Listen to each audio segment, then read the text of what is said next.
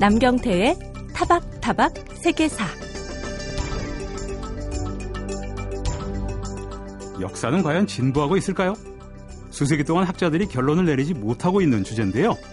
한쪽에선 더디지만 진보하고 있다고 주장하고 또 다른 한쪽에선 진보와 퇴보를 논하는 것 자체가 넌센스라고 반박합니다. 하지만 며칠 전 우리 사회가 퇴보하고 있다는 분명한 증거가 하나 발견됐는데요. 국립국어원이 표준국어 대사전에 사랑에 관한 뜻풀이를 2012년 개정 이전 상태로 되돌린 겁니다. 사랑의 개념을 어떤 상대의 매력에 끌려서 열렬히 그리워하거나 좋아하는 마음 이것이었는데요. 이것을 남녀 간에 그리워하거나 좋아하는 마음으로 바꾼 거죠. 자, 인류 역사에서 사랑은 남녀 사이에서만 가능한 일이었을까요? 인류 역사에서 이성애와 동성애가 늘 공존했다는 사실, 이건 어떻게 설명해야 할까요? 그렇게 보면 역사는 과연 진보하고 있는 건지 모르겠습니다. 저는 이 질문에 저는 아니요 이렇게 답할 수밖에 없을 것 같고요. 타박타박 세계사 문을 열겠습니다. 전 진행자 남경태입니다.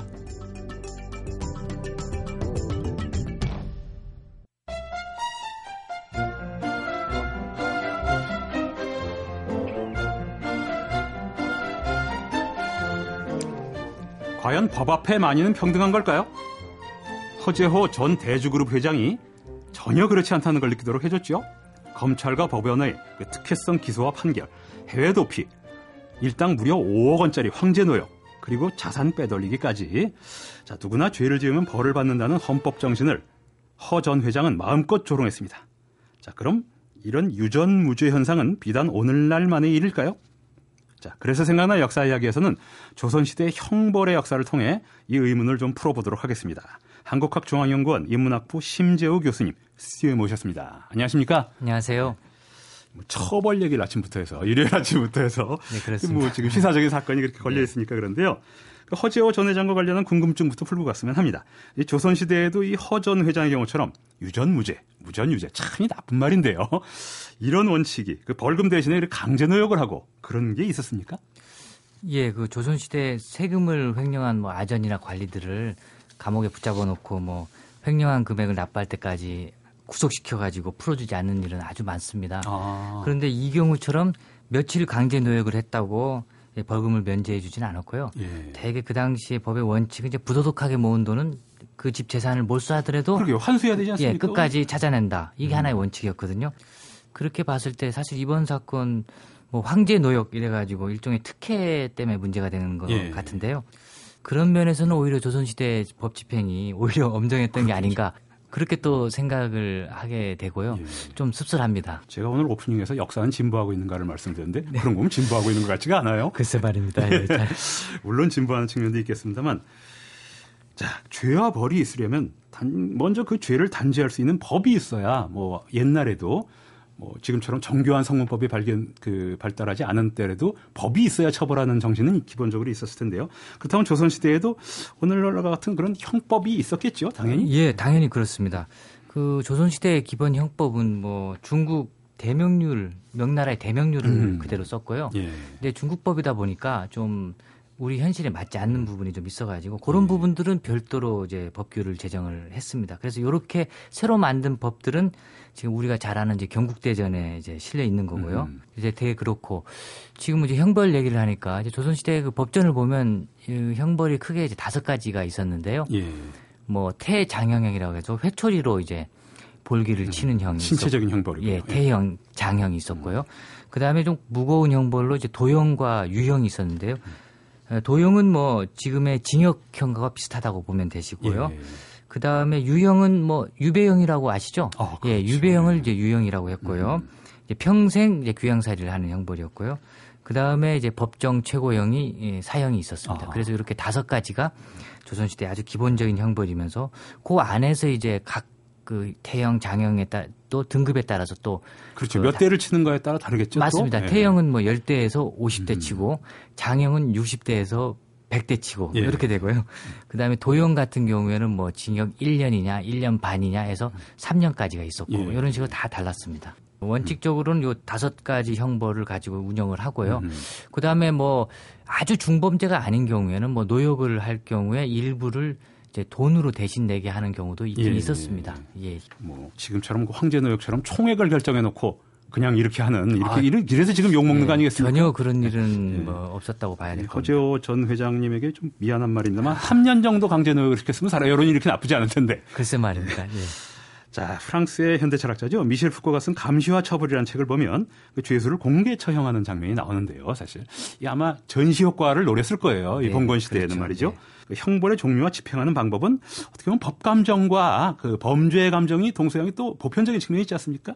동서양이 서로 비슷한 측면이 있는 것 같아요. 예, 그렇게 보는 게 이제 맞을 것 같습니다. 사실 뭐 전통 시대 동서양 모두 형벌은 이제 불경스러운 백성에 대한 이제 강력한 경고 메시지고요. 예. 권력자가 자기 존재감을 과시하는 행사이기도 했습니다. 굳이 보여주지 않아도 되는데 보여준다는 그렇죠. 얘기는 공개 처형을 예. 그러니까 자기 권위를 폼 잡으려고 사형의 경우에 공개 집행하는 것이 예. 또 비슷하고요. 음.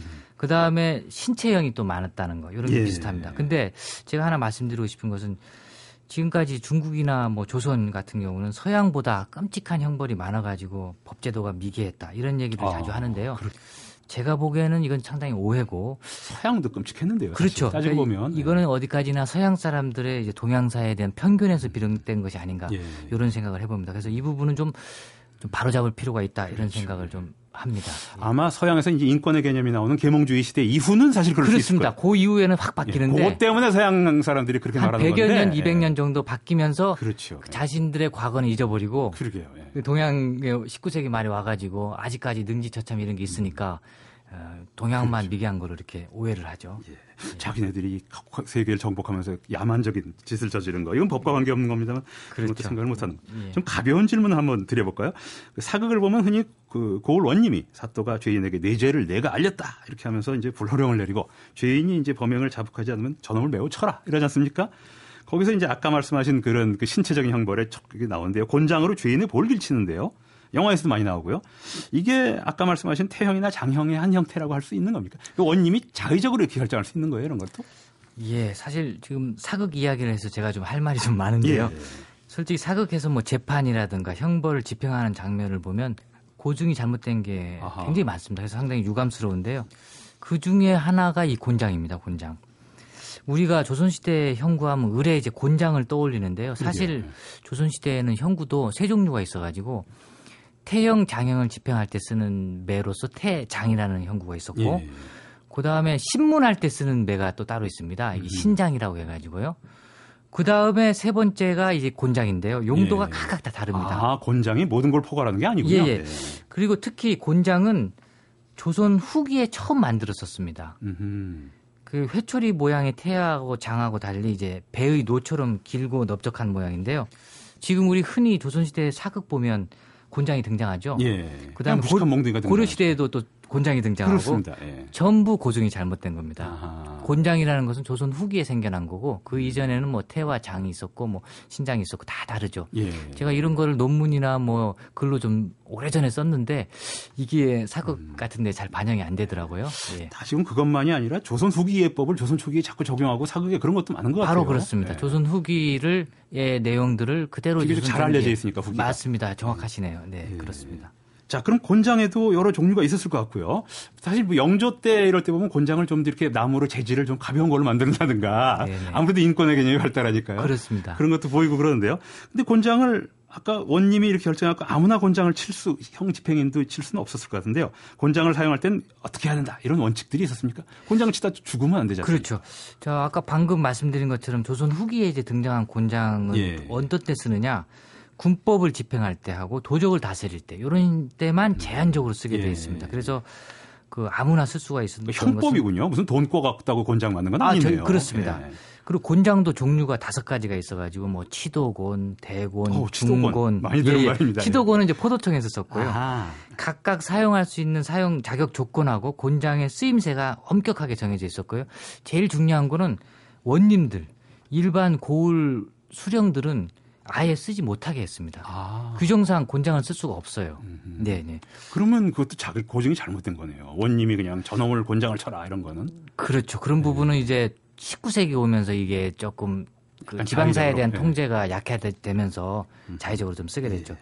근데 곤장이 얼마나 강력하냐면 한 말에 이제 외국인들이 조선을 여행하고 남긴 기록이 있는데 거기 보면 곤장 몇 대 맞으면 살갗에 피가 막 맺히고. 한 10대쯤 맞으면 곤장에 살점이 묻어 나온다. 뭐 이런 음. 얘기가 있습니다. 그 정도로 굉장히 강력했죠. 예. 우리 장독이라고 하죠. 그렇죠. 예.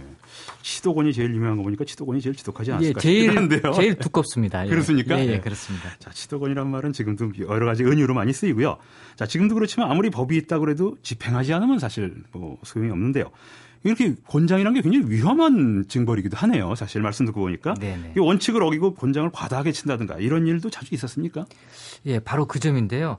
이게 원칙적으로는 쓰지 못하게 돼 있는데 많이 썼다는 거죠. 예. 그게 이제 목림신서를 보면 뭐 수령들이 통쾌한 맛을 느끼고 싶어서 불법적으로 곤장을 썼다, 아하. 즐겨 썼다 이런 얘기가 나오는데 대개 뭐 종조 임금 때만 해도 이제 암행어사들이 파견돼서 감시가 좀 철저한데 19세기 오면서 지방사에 대한 정부 통제가 좀 느슨해지면서 이런 현상이 좀 일어나거든요. 예. 좀 아주 극단적인 사례가 조선왕조실록에 실려 있는데 경상도의 창원 부사 음. 이여절이라는 사람이 있었는데 이 사람이 고을 백성들을 수시로 곤장으로 때려가지고 예. 그 재임 기간에 한 30명 정도를 죽입니다. 아. 그러다가 적발이 되, 됐는데 참 이런 거 보면 인간 내면에 이런 그러게요. 잔혹한 심성이 숨어 있는지도 모르겠다. 그런 사람이 수영으로 있다는 게 또 더 나쁩니다. 예, 그렇죠? 그렇습니다. 그래서 그런 특수한 예가 있고 대개 이제 19세기에 와서 이렇게 문란해지는 음. 현상이 일어나는데 그런 걸 가지고 마치 조선시대 전 시대에 걸쳐서 아. 그랬다. 이렇게 보는 건 굉장히 예. 위험하고요. 그런 점에서 좀 곤장에 대한 오해는 좀 풀려야 되지 않을까 이런 생각을 합니다. 19세기엔 밀란도 많고 세도 정치도 많고 어지러운 사회 아니었겠습니까? 그렇습니다. 그러니까 일반화시키진 말아라. 예, 예. 그 이미지가 지금 우리가 아직까지도 조선시대 하면 그 당 그 시절 이미지가 남아 있거든요. 예. 네. 자, 지금 여러분은 MBC 라디오 타박타박 세계사에서 방송 중인 형벌의 역사에 대해 듣고 계십니다. 자, 또 사극 얘기에서 궁금한 점이 아마 뭐 청취자분들도 많으실 텐데요. 이런 드라마를 보면 피의자의 주리를 튼다든가 뭐 무릎을 압슬이라고 그러죠. 뭐 그럼 시뻘겋게 달군 죄로 몸을 지진다든가 아주 참 형벌이 잔혹한데요. 조선시대에 이런 고문, 취조 과정에서 이런 고문이 어느 정도 행해졌는지 궁금하고요. 혹시 우리가 또 잘못 알고 있는 상식이기 때문에 이때 바로 잡아야 되지 않겠습니까? 예, 예. 이거 이 분야도 잘못 알고 있는 분들이 많습니다. 예.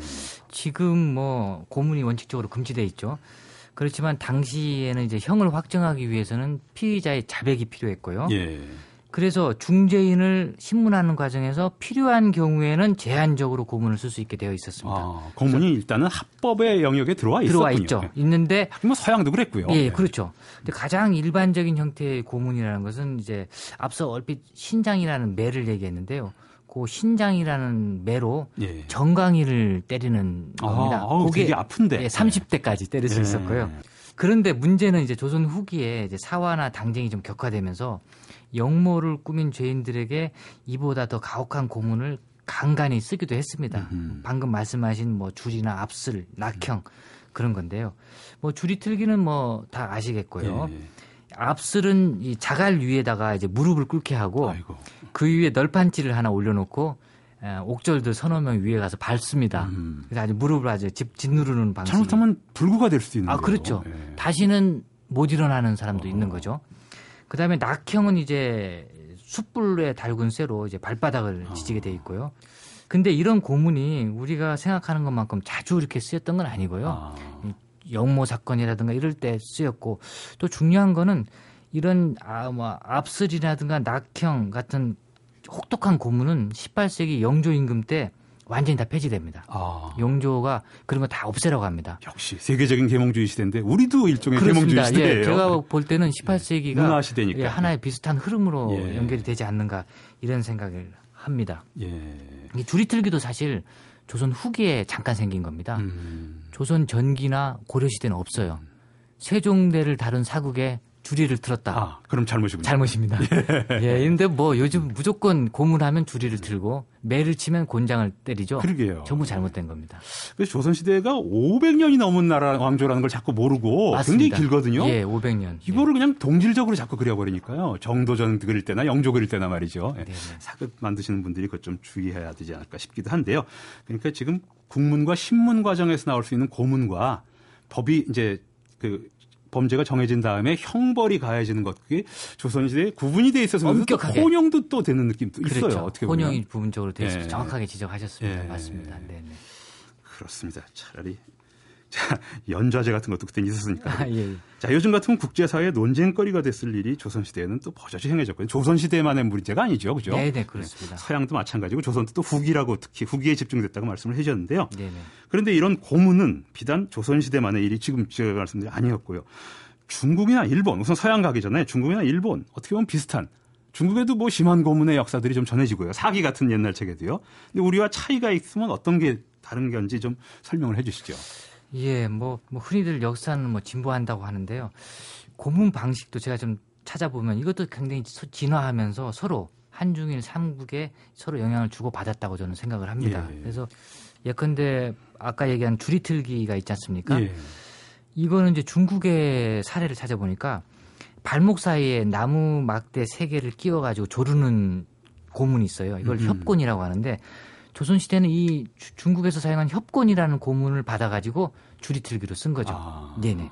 일본의 경우에도 지금 조선 시대 당시에 일본에 파견된 통신사들이 이제 일본에서 여러 가지 보고 들은 걸 갖고 어, 돌아와가지고 기록을 예. 많이 남겨놓는데 거기서 고문하는 것을 목격한 걸 보면 우리나라 이제 줄이틀기 하는 거라든가 그다음에 무릎 아까 무릎 꿇고 고문하는 압슬이 있었죠. 예. 그거와 비슷하게 일본에서는 에도 시대 때 이제 돌 같은 거 널, 널찍한 돌을 하나씩 둘씩 무릎 꿇게 해서 올려놓게 해서 예. 예, 무릎을 짓누르는 형벌도 있었고요. 그래서 이런 부분들이 상당히 유사한 것이 많다 이런 생각을 합니다. 그래서 각 나라마다 독특한 고문 방법도 있었겠지만 예.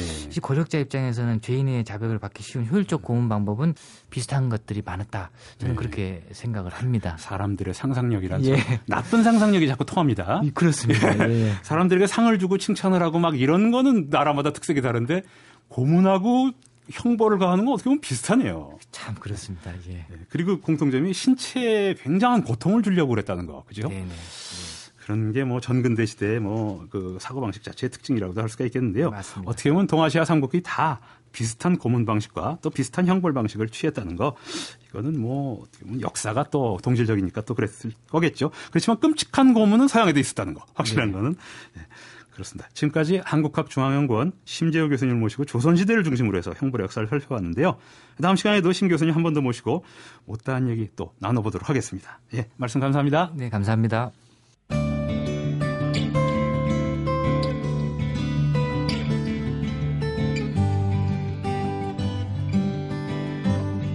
그 사람 그 사건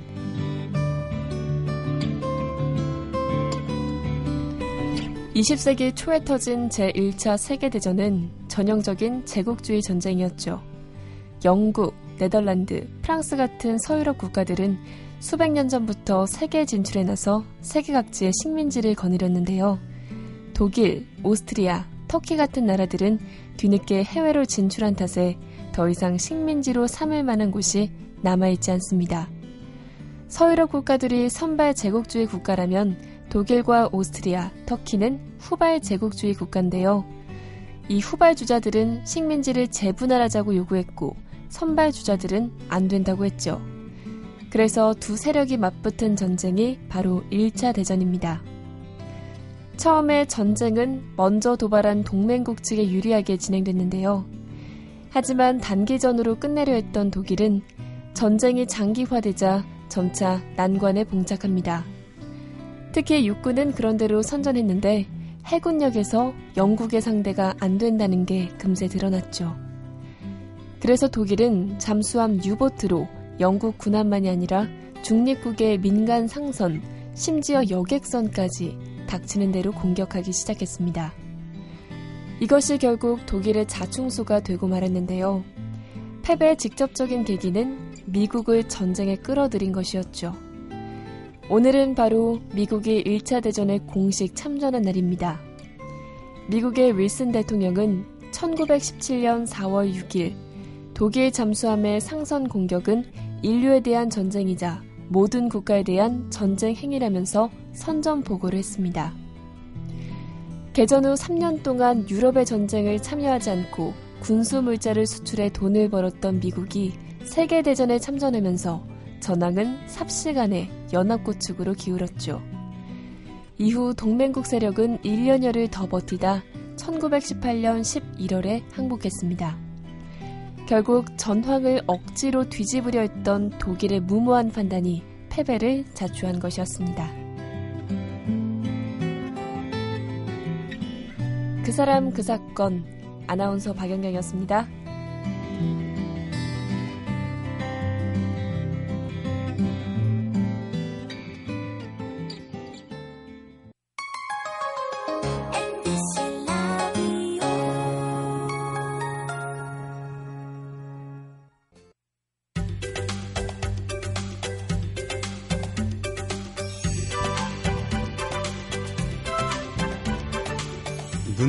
아름답다는 말이 요즘처럼 잘 어울리는 계절이 또 있을까요? 봄꽃들이 지천이고 땅에선 또 봄의 향기를 품은 나물이 돋아나는 계절. 바야흐로 봄입니다.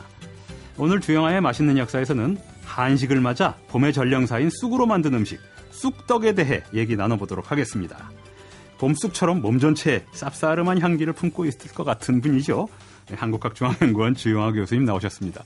아무렇게나 갖다 붙입니다. 안녕하세요. 네, 안녕하세요. 네. 자, 쑥. 예. 어디서나 있을 것 같은 쑥인데요. 그렇죠. 가장 인기 있었던 한때, 네. 에, 그 봄에서부터 단오 때까지 어, 한국 사람들이 먹었던 예. 나물이기도 하고. 뭐. 저는 쑥이라고 그러면 그 묘역의 그 쑥대 다 그 뽑아내려고 그러잖아요. 그렇죠. 그것과 쑥이란 말을 같이 쓴다는 것도 이해가 안 그렇거든요. 그러니까 뭐 이 동기부마에 보면은 쑥은 만병통치의 약이다라고 예. 하면서 특히 이제 부인들한테 굉장히 좋기 때문에 쑥을 많이 먹으면은 자식을 많이 낳는다. 어허. 이렇게 했는데 실제로는 뭐 만병통치라는 게 이제 이 본초 강목에서 구할 수 있는 약재가 한반도에 별로 없으니까 예. 결국 동의보감이라는 책을 쓰게 되는데요. 허준 선생이 음. 예, 그 중에서 이제 쑥은 굉장히 어 여러 용도로 그러니까 뭐 몸이 좀 안 좋으면은 이제 쑥을 가지고 뭐 음식을 만들어 먹기 전에도 그냥 약재로서 예. 쑥을 접을 내서 쑥접을 가지고 먹기도 하고 그래서 이제 쑥이라고 하는 것이 한글인데 예, 한자로 따지면 이제 두 가지의 뜻이 있어요. 예. 글자가 있는데 한 가지는 이제 어, 복내산 할 때 제주도를 복내산이라고 아. 한라산을 예, 부르거든요. 예, 그렇죠. 그러니까 진시황이 이제 불로초를 구하러 갈 때에 복내산에 불로초가 있다고 했던 그 봉이란 글자를 씁니다. 예. 그만큼 이제 좋은 약이라는 음. 뜻이죠. 그 다음에 이제 보통 많이 쓰는 거는 쑥 애자를 써서 어, 한자를 쓰는데 예. 예. 그 정도로 이제 어, 쑥은 만병통치의 약이다. 음. 그리고 이제 어, 별명이 약쑥이다. 어허. 어, 쑥 자체가 뭐, 약이다. 그렇죠. 예. 그런데 이제 이맘때쯤 되면은 이제 그 쑥을 가지고 여러 가지 음식들을 해 먹는데 예. 그 중에서 이제 어, 대표적인 것이 쑥떡입니다. 음흠. 그런데 지금야 먹을 게 많아서 뭐 젊은 분들은 기억을 못 하지만도 예. 1960년 초반까지도 농촌에서는 보리고기라는 게 있었죠. 예. 어, 보리고기는 좀 더 있어야 되는데 음. 어, 이제 보리가 지금 좀 왕성하게 먹으니까 그래서 예. 이 쑥떡에 다른 별명들이 많습니다. 아, 가장 어, 일반적인 별명은 쑥떡이라고 안 그러고 개떡이라고 예. 이야기합니다. 그 모양이 그냥 아무 모양이다 이럴 때 개떡이라고 그렇죠? 흔히 말하지 어, 않습니까? 어, 개떡 같다. 개가 먹는 떡이라는 뜻은 아니고요. 어, 실제로는 정보 살림 경제에서 개견자를 써서 어. 어, 개견자와 큰 클대자를 써서 견대병. 아 실제로 한자로도 예, 썼군요. 한자로서 그렇게 이제 썼습니다. 그러니까 이제 이게 뭐 어, 잡곡들하고 그 다음에 쑥을 삶아서 쓴내를 없애고 그걸 말렸다가 그걸 곱게 갈아서 예. 어, 잡곡들 곡물들하고 섞어서 시루에 앉혀서 만든 떡이니까요. 어, 모양은 이제 크기는 보통 송편 정도의 그 처음 만들 때 크기를 해가지고 그걸 넓적하게 이제 모양을 만들죠. 예. 그러니까 대병이 되면 이제 큰 떡이 되는 거예요. 음. 큰 떡이 되어서 뭐 그런 떡이니까 어 실제로 먹을 게 없을 때 이제 뭐 원래는 맵쌀이나 찹쌀을 쓰는 게 가장 맛있는데 예. 찹쌀 어. 써가지고 인절 그 콩고물을 묻히는 쑥떡도 지금 많거든요. 그렇죠, 그렇죠. 지금은 예. 지금 먹을 수 있는 그런 떡인데 예. 실제로는 뭐 이 방앗간에 가서 쌀겨를 구해가지고 쌀을 이제 도정하고 남은 껍질이죠. 예. 그 다음에 보리 도정하고 남은 보리겨. 그 다음에 조금 고급은 이제 쌀액이 예. 쌀눈을 이제 이 도정한 거. 그러니까 이제 어 8분도의 현미를 도정해서 끓여낸 거. 예. 예. 그것들을 가지고 구해 가지고 쑥을 넣어서 같이 떡을 만들어 먹었던 음. 것을 두고서도 이제 쑥떡이라고 하는데 뭐 모양도 그렇고 그다음에 거칠고 맛도 없고 그러니까 이제 사람들이 어 개떡이라고도 이야기하고 쑥개떡이라고도 이야기하고 그래서 사실은 뭐 지금 사람 입장에서는 굉장히 이 계절에 이 향미를 느낄 수 있는 떡이지만은 도 예. 실제로 3, 40년 전에 못 살던 시절 특히 조선 시대에는 어 백성들이 먹을 게 없을 때 구황 음식으로 어 음. 해 먹었던 어, 떡인데 불행하게도 이제 아까 말씀드렸듯이 이름에 한자로 개견자가 들어가서 아. 개떡이라고 하는 이름이 이제 붙게 된 거죠. 뭐 없는 살림에 굶주림을 면하려고 그러는데 모양을 생각했겠습니까? 모양이 엉망이니까 개떡이라 소리 들은, 들은 거고요. 음 그런데 이제 그 조선 시대 때에 그랬던 떡이 이제 어, 식민지 시기에 와서 예. 그 제가 이 시간마다 여러 번 말씀드렸던 남자 그 요리책을 쓴 예. 이용기라는 예. 분이 이제 한량이기도 하고 이분이 1924년도에 어, 쓴 조성 무상 신식 요리 제법이라는 책에서 쑥떡이라고 하면서 이 아까 말씀드렸죠.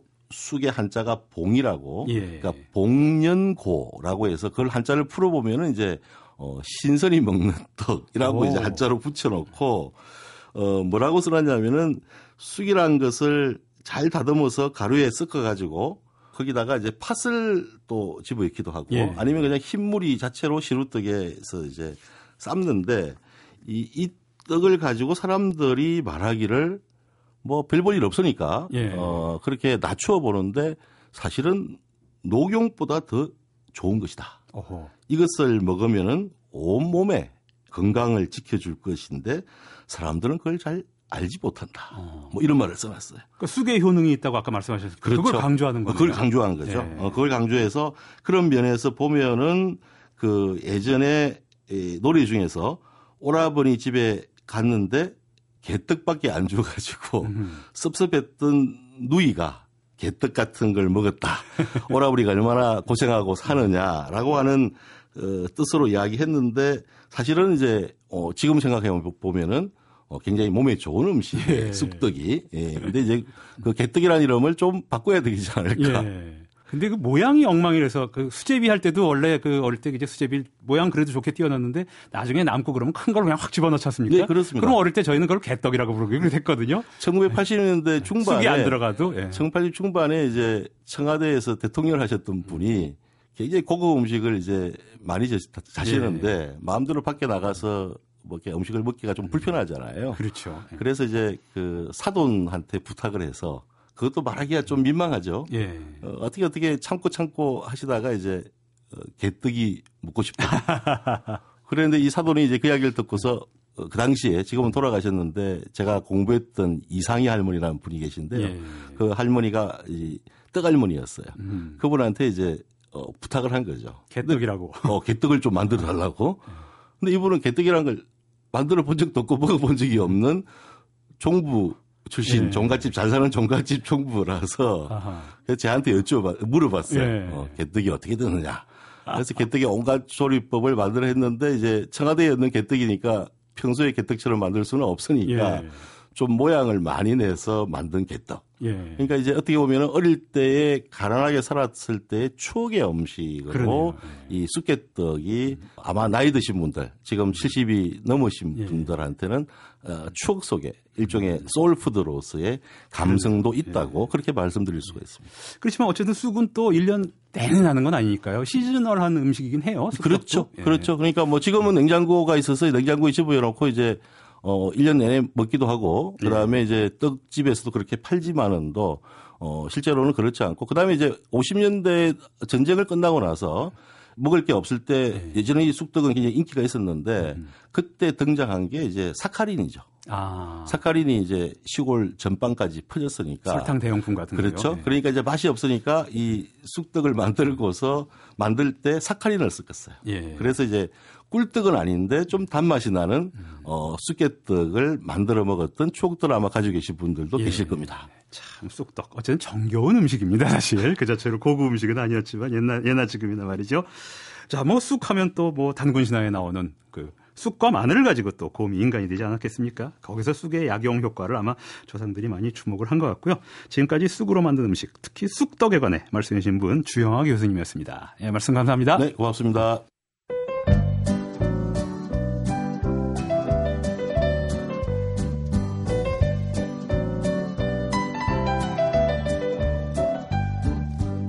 같은 식물이라도 도시에서 키운 것과 시골에서 키운 것은 맛과 향이 다르죠.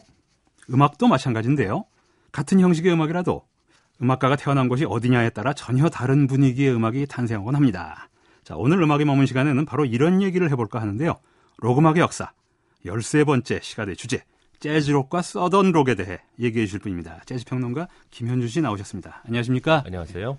그 제가 문주라를 하나 집에서 키우고 있거든요. 예. 그 50년이 넘었어요. 저희 아버님이 아. 키우시다가 물려주신 건데 어, 저는 처음에 문주란이 그렇게 생긴 줄 알았는데 어, 작년인가 제주도에 가서 보니까 전혀 다른 모양이더라고요. 아. 그러니까 서울에 와서 50년이 넘 게 되다 보니까 다른 모양처럼 어, 물론 좀 작기도 하고. 예. 근데 아무래도 틀이 좀 줄기의 모양도 그렇고 모든 게 달라져 있더라고요. 환경이 달라지니까 식물도 달라지는군요. 그러니까 외양도요. 예. 지금 얘기하신 거 보니까 자, 그렇습니다. 예, 요새 한참 더 꽃을 피우고 있어서 예. 아직도 뭐 50년이 넘었는데 건강합니다. 아이고. 어, 오늘 말씀드릴 거는 가장 뭐랄까요 미국적인 락 음악이라고 말할 수 있을 것 같아요. 예. 물론 기본적으로 락앤롤이 락이 미국에서 태어났지만 제가 몇 주 전에 얘기 드린 것처럼 아마 영국 음악인들의 뭐 영향력이 없었으면 예. 지금의 락이 이렇게 어, 연출되지는 않았을 거라는 그렇죠. 얘기를 들었죠. 예. 그러니까 결국은 어, 락 음악은 미국과 영국의 합작품이다. 예. 영미군의 합작품이다라고 얘기할 수 있을 텐데 그 중에서도 굉장히 많은 스타일들이 발현하면서 이제 1960년대 말에 엄청나게 많은 가능성 잠재력이 확인이 되고 그렇죠. 네. 그리고 나서 여러 가지 장르가 개발됐고요. 그렇죠. 네. 70년대가 정말 꽃을 피운 시기였습니다. 음. 물론 사회적으로 경제적으로는 여러 가지 악재들이 중간 중간에 그렇죠. 막 돌발적으로 튀어나왔기 그 때문에 그 시대에 록 음악에 접했다는 게 영광스럽습니다. 저도. 그렇죠.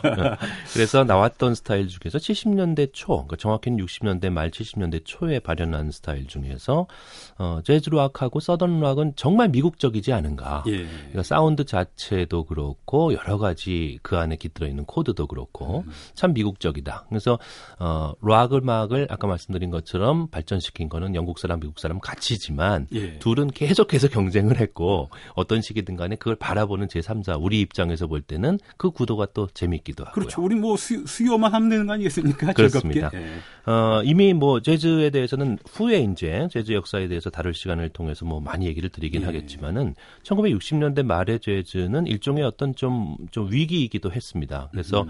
어, 재즈를 기반으로 해서 다른 음악을 섞기도 하고 여러 가지 그런 모습들이 있었는데 재즈에서도 락 음악을 섞은 재즈 락이 있고요. 아. 또 락의 입장에서 재즈를 가져와서 차용한 또 재즈 락이 있어요. 그렇죠. 퓨전 음악 같이요. 그렇습니다. 네. 그래서 외견상 봤을 때는 어떤 경우는 큰 차이가 없기도 한데 음 사실 뭐 저희는 이제 구분을 명확하게 하기는 네. 하죠. 그러나 어쨌든 어, 그 당시에 빚어졌던 락 음악 쪽에서 재즈 음악적인 요소를 차용한 경우 어, 재즈 락이라고 부르고 혹은 브라스 락이라고 부르기도 했는데 아, 락이 베이스일 경우 그렇습니다. 네. 어, 음악을 하나 조금 들어보시면은 이런 느낌이구나 아마 아실 겁니다. 시카고라는 밴드 굉장히 대중적으로 유명했었죠. 그렇죠. 네. 그들이 처음에 등장했을 때는 더 재즈적인 그러니까 음. 브라스 음. 악이 많이 가미가 그래, 브라스가 굉장히 강한 밴드 같았어요. 그렇습니다.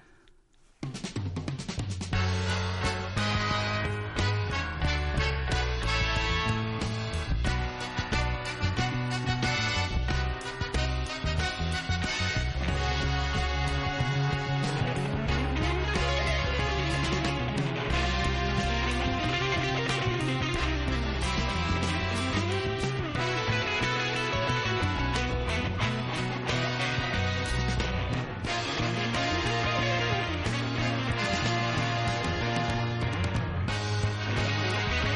시카고는 거의 파퓰러 밴드 같이 생각을 했는데 이렇게 상당히 전위적인 그렇죠. 연주를 그러니까 우리에게 알려진 시카고는 예컨대 뭐 80년대 이필림이나 뭐, 뭐 이런 거 아니겠습니까? 근데 이게 첫 번째 앨범에 있는 첫 번째 커트된 싱글이었어요. 아하. 그러니까 69년에 발표됐고 70년부터 굉장히 히트를 했는데 음. 그러니까 시카고의 이 앨범 그리고 두 번째, 세 번째, 네 번째 앨범까지는 이런 성향이 굉장히 강합니다. 아하. 이 곡은 Questions 69 and 68 그러니까 67년과 예. 68년에 대한 의문. 그러니까 어, 제목도 의미심장합니다. 그렇죠. 그러니까 그 당 바로 전 세대에 있었던 거에 대해서 어떤 영향력을 얘기를 음. 하고 있는 곡인데 어, 이런 밴드가 굉장히 생각보다 많았고 예.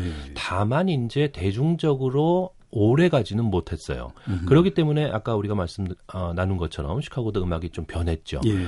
그러나 어쨌든 어, 재즈라는 음악은 재즈라는 음악이 갖고 있는 아우라가 워낙 강했기 때문에 그렇죠. 글로 계속 갔다고 예. 볼수 있는데 락 음악인들 입장에서 볼 때는 다른 음악에 대해서 계속 곁눈질을 하고 있었다는 정확한 방증이라고 볼 수 있겠죠. 그렇겠죠.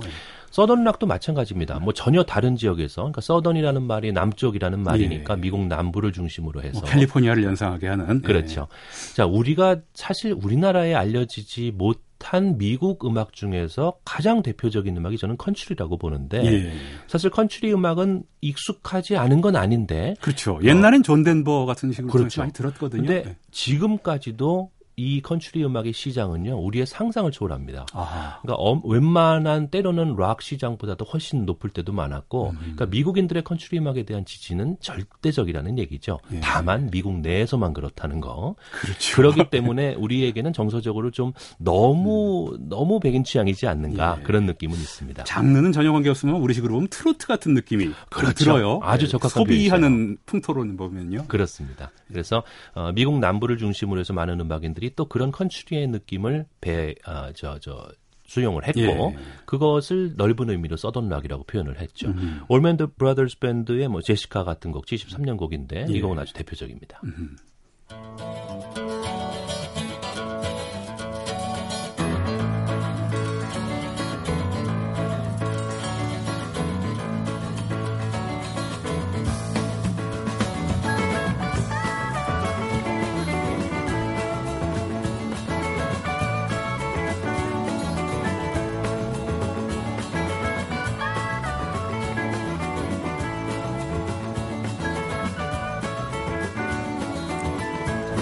bottleneck 주법의 대가라고 그러는 듀언 올먼은 오래전에 죽었어요. 그렇습니다. 근데 이 밴드는 아직도 현역이죠? 그렇죠. 남은 사람들이 계속해서 여전히 음악적 있죠. 지향을 이렇게 하고 있고 비슷하게 하고 있습니다. 예. 그러니까 그 시대에 활동했던 Southern 락 밴드들이 아직도 많이 활동을 하면서도 아. 그 얘기는 조금 전에 말씀드린 것처럼 컨트리 음악에 대한 그러니까 미국적인 어떤 코드에 대한 지지가 그들 사이에서는 굉장히 두텁다는 얘기입니다. 예. 어, 지금도 컨트리 음악 쪽에 뭐 그래미상 받고 이런 사람들 보면은 어, 그들의 환호는 아주 대단하거든요. 음. 그러니까 결국은 이런 식의 음악들 처음에 어찌 보면은 참 멀리도 돌고 돌았죠. 어, 멤피스에서 엘비스가 나오고 뭐 등등 하면서 예. 1950년대 중반에 락앤롤이 시작이 됐는데 대서양 건너서 영국까지 엘비스 컨트리 냄새가 조금 있어요. 그렇습니다. 예. 예. 그래서 결국은 돌고 돌다가 음. 어떤 이런 느낌의 음악들은 정말 정말 미국 사람들에게 맞는 음악인 그러게요. 것 같다. 뭐 네. 좋고 나쁘고를 호불호를 떠나서 어, 그들이 가지고 있었던 것은 또 역시 락 음악을 가만 내버려 두지 않았고 예. 자기네 나름대로 계속해서 해석을 해냈다는 음. 그런 얘기가 되겠죠. 예. 오늘 끝으로 준비한 곡이 정말 여러분 다 아실 만한 곡일 겁니다. 음. 어, 이글스의 곡인데 아. 사실 이글스 그러면 우리가 뭐 팝 락을 얘기할 때 뭐 가장 대표적인 그렇습니다. 한국인이 가장 사랑하는 영미권의 팝 Southern 락이라고 생각하지 않고 그냥 세계적인 팝 밴드다 이렇게 그렇죠. 알고 있죠. 록 밴드. 예. 그런데 가만히 들여다 보면은 이글스의 곡들은 대부분이 Southern 락을 통해서 아. 만들어진 어법들을 팝적으로 잘 효율적으로 차용했다고 볼 수 있어요. 예. Take It to the Limit이라는 곡을 준비했는데 음. Hotel California는 워낙 유명하니까 네. 숨 넘어가는 노래입니다. 이거. 그렇습니다. 여기에서 limit이라는 음. 단어가 나오고 물론 곡의 내용은 love song이에요. 예. 그러니까 사랑하는 사람이 떠나가서 희망도 없고 참좀 쓸쓸하기도 하고 다시 한번 나에게도 뭔가 희망이 뭐 이런 노래인데 limit이라는 단어가 미국 사회에서 통용될 때 제일 먼저 얘기되는 limit은 바로 고속도로에서의 speed limit입니다. 아. 그러니까 어느 미국인을 얘기하든 limit을 얘기할 때는 제일 먼저 speed limit을 떠올리죠. 그런 의미군요. 그런 의미입니다. 그래서 네. 나를 다시 한번 고속도로에 음. 올려주시오. 나는 끝까지 가보고 싶어요. 네. 이런 노래죠. 예. 정말 미국적인 노래입니다. 자, 광고 듣고 와서 음악 듣겠습니다. 지금까지 음악이 머문 시간에 재즈 평론가 김현주 씨였고요. 저는 이 노래 들려드리면서 오늘 방송 마치도록 하겠습니다. 자, 김현 씨 감사합니다. 감사합니다. 지금까지 타박타박 세계사 진행의 남경태, 연출의 신권철, 구성의 김성환, 아나운서 박연경이었고요. 저는 다음 주 일요일 오전 7시 10분에 다시 찾아뵙겠습니다.